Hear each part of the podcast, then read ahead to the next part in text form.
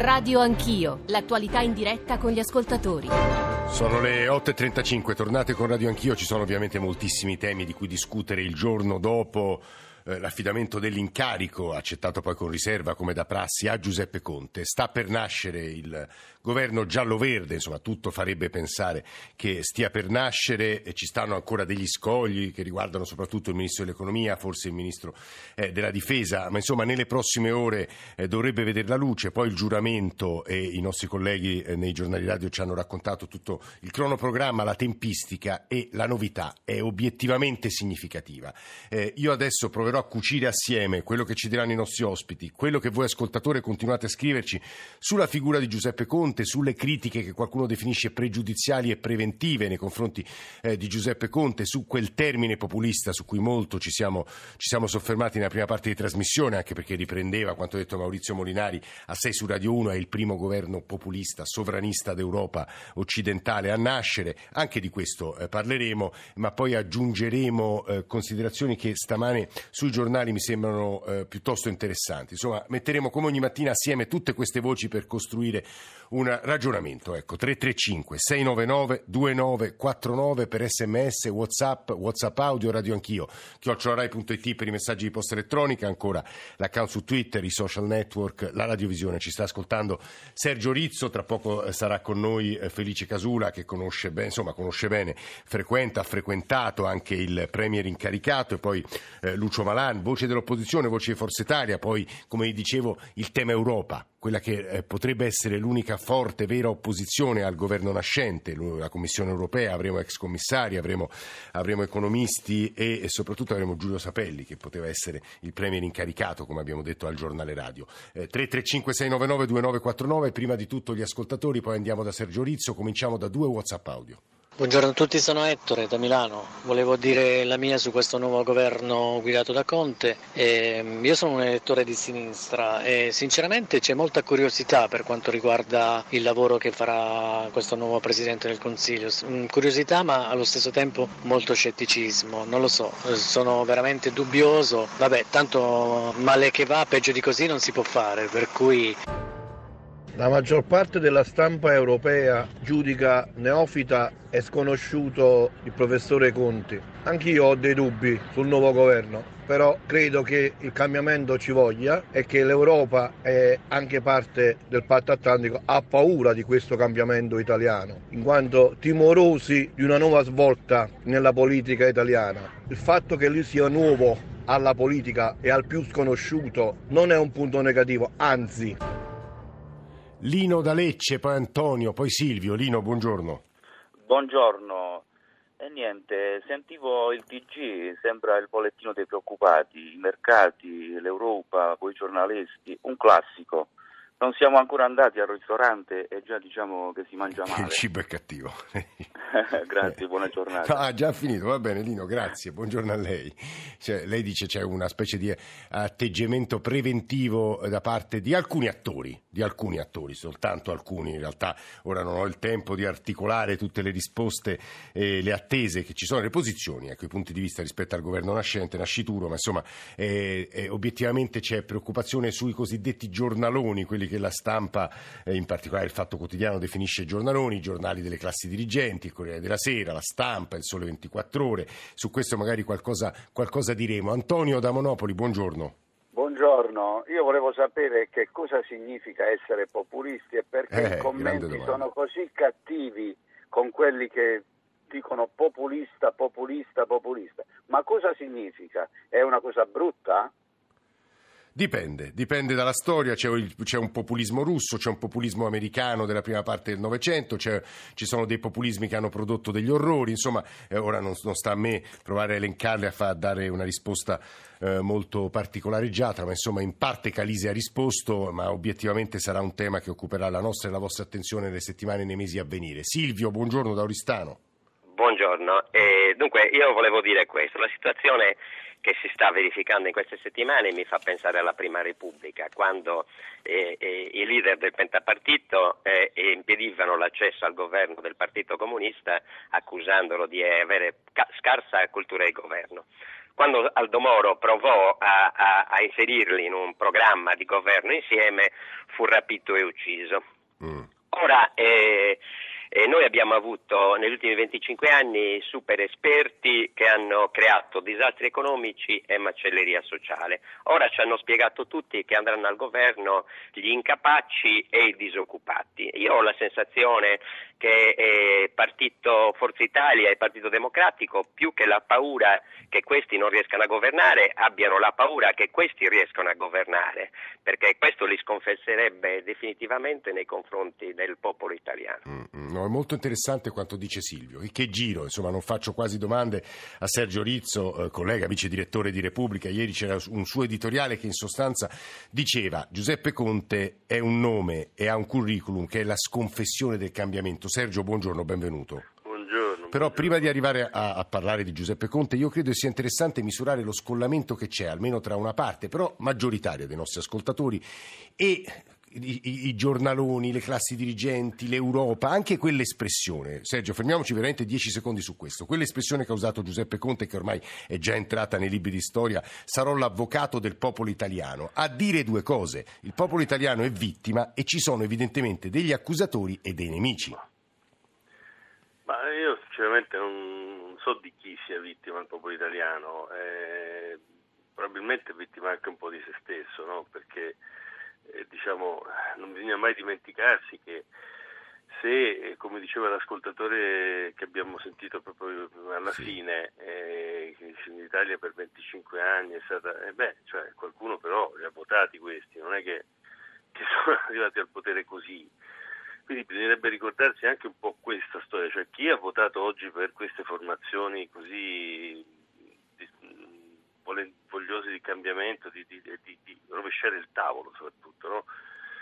E beh, dovrebbe ricordarsi chi votava prima, perché non è che le persone sono cambiate, le persone sono sempre le stesse, dico, gli elettori sono sempre gli stessi, quindi in parte forse le responsabilità sono anche di chi ha fatto delle scelte elettorali eh, di un certo tipo eh, in passato. Mm. Eh, quindi quindi que- questo no, questo come premessa. Sì. Eh, per quanto riguarda poi il ragionamento che, che ho sentito fare da molti ascoltatori, sì. no? Il fatto che ci sia una prevenzione, ma sì. diciamo la prevenzione non è, un cas- non è una faccenda di prevenzione. Eh, nessuno è prevenuto nei confronti del professor Conte, però non si può non notare La, la, la, diciamo il, il percorso sinceramente molto curioso con cui si è arrivati a questa scelta. Cioè, io mi sarei aspettato che dopo una vittoria così grossa e roboante da parte di queste due formazioni eh, si, si fossero messi d'accordo e uno dei due fosse andato al governo. Cioè, sarebbe stato molto più coerente anche con quello che è stato proclamato in tutti questi mesi, no? Anche in tutti questi anni forse, che non bisogna, non si poteva accettare un Presidente del Consiglio non eletto. E, e, siamo, siamo tornati invece a quel meccanismo lì, con la differenza che in questo caso eh, sono da valutare tante cose, no? A, a parte, a parte la, la, l'oggettiva eh, ancora il profilo un po' così, non, non conosciuto da tutti, di questo professor Conte, e anche il, il, oggettivamente il modo con cui, eh. con cui si è arrivati a questa, a questa nomina.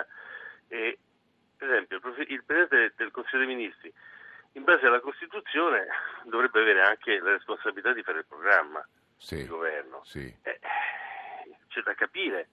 Lui ieri ha detto che ha collaborato a questo programma, ma il programma, come sappiamo, perché questa è la storia degli ultimi ottanta giorni, il, il contratto, il famoso contratto, è stato firmato, si vedevano, sono state pubblicate anche le fotografie di quel tavolo. Io, il professor Conte, non l'ho visto a quel tavolo.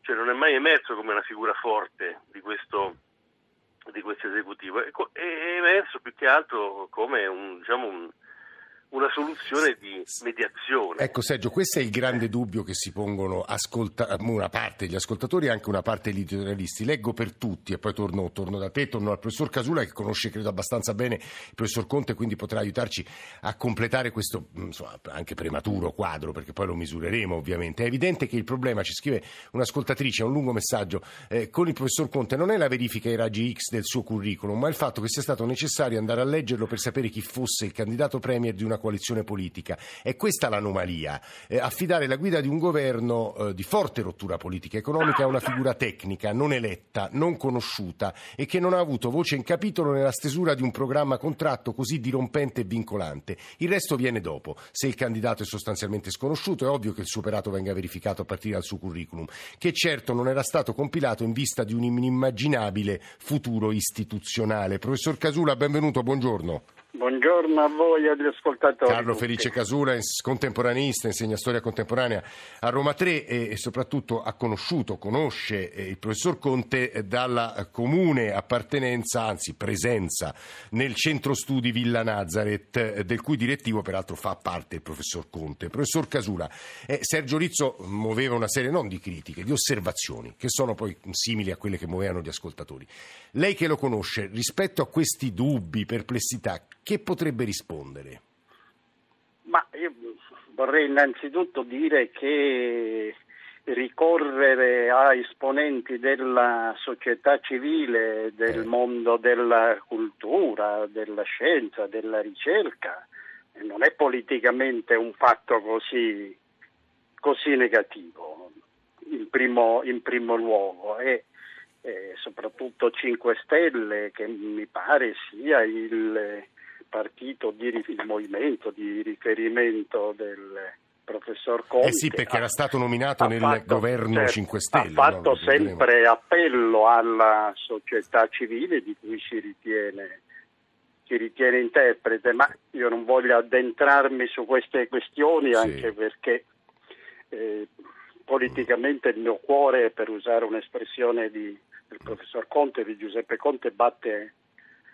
batte sempre a sinistra da quando ero eh. adolescente inquieto, ma vorrei dire, nel, io conosco bene Giuseppe Conte, ma se mi permettete vorrei dire che il suo curriculum, così come gli studenti del collegio di Villa Nazareth che, che io seguo, è un curriculum di assoluta eccellenza, una laurea con centodieci lode a ventiquattro anni e poi subito dopo cultore della materia, assisten- eh, ricercatore universitario a trentatré anni e professore ordinario a trentotto anni, il tutto sulla base non di una cooptazione ma di concorsi. No, ma figuriamoci, concorsi le qualità giuridico-accademiche di Conte non credo che nessuno le discuta, e lì sì, il punto è quello eh, della... se, ne, se ne è discusso sì, anche ne di questo sì. in Però maniera il, assolutamente impropria. Il punto impropria. È la verginità politica, chiamiamola così. Beh, la verginità politica, io vorrei dire, però è un pregio, non un, non un difetto, ma perché esponenti, ripeto, della società civile non possono essere chiamati a gestire no, quello la benissimo, cosa però pubblica. Resta l'obiezione, professore, che ha fatto sì. Rizzo e non solo Rizzo. Se sì. c'è un programma sottoscritto dalle due parti politiche, non rischia di essere un esecutore del programma, in qualche modo anche in violazione della nostra Costituzione, perché il Presidente del Consiglio, dal dettato della Costituzione, lei lo sa meglio di me, è colui che guida l'azione di governo. Ma io direi che più che guida il Presidente del Consiglio, non a caso si usa adesso più questa espressione Presidente del Consiglio e non capo del sì. governo. Il termine capo del governo è un termine che è entrato in uso durante sì. il fascismo, bisogna ricordarlo. Sì. Il Presidente del Consiglio presiede un organismo collegiale che è il Consiglio dei Ministri sì. e a loro volta i ministri, come dice la parola stessa nel senso latino del sì. termine, beh, sono dei servitori della, della, cosa, della cosa pubblica, non dei proprietari o dei padroni della cosa pubblica. No, che professor Casula... Eh... Abbiamo ascoltato le sue parole, io immagino che Sergio Rizzo abbia qualcosa da dire anche a risposta di quello che Gianni da Crotone ci ha scritto, che era destinato a Rizzo e che gli facciamo dire direttamente. Gianni, buongiorno. Buongiorno a voi. Ci no, dica. niente, eh, io chiamo da Crotone sì. eh, e seguo ogni mattina la vostra trasmissione. La rancia del professore Grazie. Rizzo eh, del, di Sergio Rizzo non si discosta molto da quello che è il suo cliché. Al momento opportuno scende in, in campo e sostanzialmente, per, per la mia opinione, penso che difenda sempre i poteri forti. Cioè, che significa? E quelli di prima qualcuno li ha votati, certo che li abbiamo votati, li ho votati io, li ha votati tutta Italia. Od- od- Però... Oddio, se posso, Gianni, Sergio Rizzo è l'autore con Gianantonio Stella di un saggio che si chiama La Casta, che Guardi, francamente noi fosse benevolo. Perfettamente, eh, eh, perfettamente, io so soltanto una cosa, io vivo a Crotone dove c'è una situazione di disperazione che voi e Sergio Rizzo non avete neanche la più pallida idea. E, e c'è un livello di disperazione talmente elevato che pur di cambiare, sì, sperando in un cambiamento che possa dare un ritorno alla persona nella loro quotidianità, si accetta anche di fare un eventuale salto nel buio. Certo. Io non ho no, votato questo... né Lega né Movimento cinque, sì, Stelle, attenzione, però non posso, io sono di fronte a un voto popolare, bisogna rispettare la volontà popolare se la si vuole. Gianni, è stato chiarissimo lei. Eh, Sergio, se riesci in un minuto e mezzo così chiudiamo con Lucio Malan.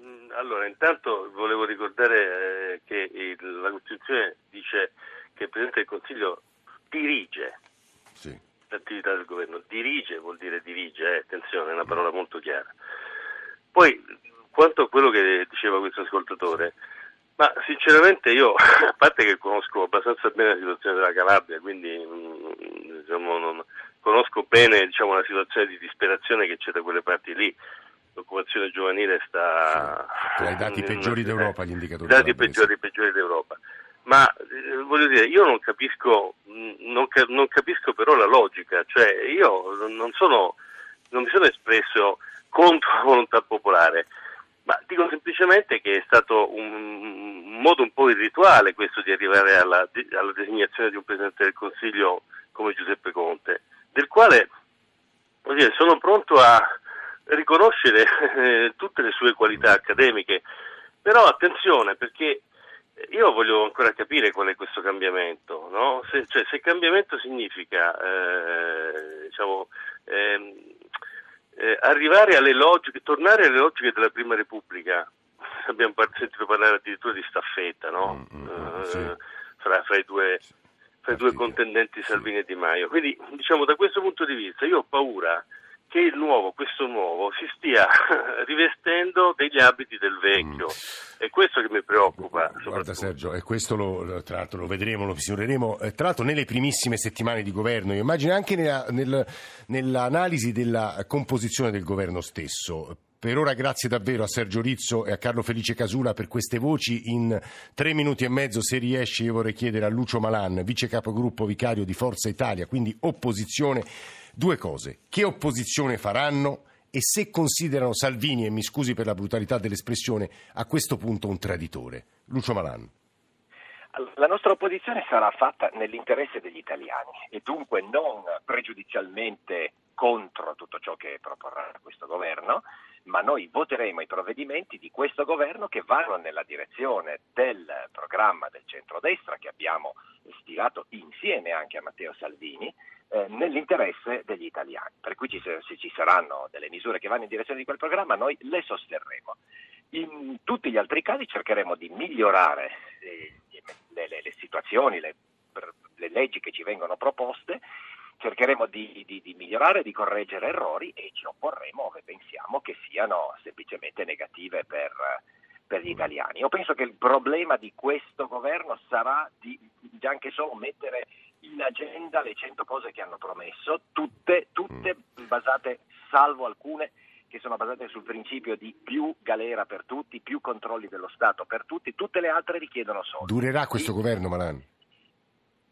Mm, non lo so, eh, io credo che questo governo dovrebbe prendere un impegno morale di cercare di durare, perché altrimenti si capisce perché hanno promesso cento cose e eh, perché se non durano poi daranno la colpa al complotto internazionale e così via, se non riescono a farle, che ah, avessimo potuto governare di più, perché la maggioranza ce l'hanno, non è vero che è una maggioranza fragile, perché al Senato hanno centosessantasette propriamente appartenenti con i due partiti, poi ne hanno due eletti all'estero che saranno anche con loro, più altri due espulsi del Movimento cinque Stelle che hanno già detto che appoggeranno questo governo, per cui non avranno alibi. Silvio Berlusconi Quanto... ha detto gli accordi non erano questi. E, e, e, e di nuovo torno su quella domanda. Salvini si sta definitivamente allontanando dal centrodestra e quindi tradendo. Lo vedremo con l'azione di governo. Dal programma vediamo tante cose che sono eh, veramente contrarie a quell'ideale di libertà che è il centrodestra, perché lo Stato padrone che mette la telecamera dappertutto, ehm, anche presso i, i cittadini, in particolare la telecamera su ciascun poliziotto e carabiniere, questo è molto peggio dell'identificativo. Eh, di cui che vuol dire la telecamera su ciascun poliziotto e carabiniere? C'è scritto, c'è scritto proprio così nel programma, sulla divisa addirittura eh. c'è scritto una telecamera in modo da tenere sotto controllo ogni carabiniere, ogni poliziotto, specie durante l'ordine pubblico, dove ogni secondo, ogni gesto, magari avulso dal contesto, eh, potrà essere potrà finire sul tavolo di un magistrato. E eh però quella è a tutela dei cittadini, però anche eh, no?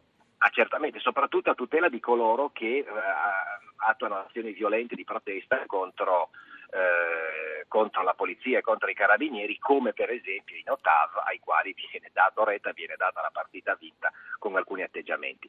Mm, però, però l'atteggiamento di la, la, la, il nostro giudizio su Salvini eh, eh, dipenderà da come si comporterà questo governo. Se davvero certo. questo governo riuscirà a portare avanti i punti del nostro programma, bene, certo è che Salvini, eh, che doveva essere, in base agli sì. accordi presi, numero uno, doveva essere il nostro Presidente del Consiglio, va a fare il numero due di Di Maio, che a sua volta ha dovuto trovare un terzo, un professore, cioè e quindi, il e quindi, Malan... eletto dai cittadini, e quindi diciamo che parte da una situazione difficile. È difficile realizzare un programma quando...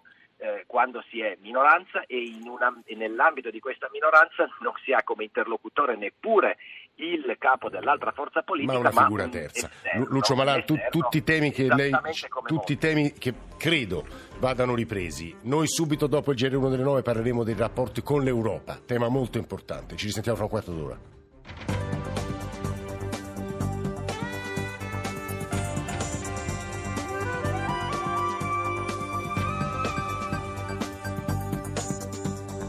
Yeah.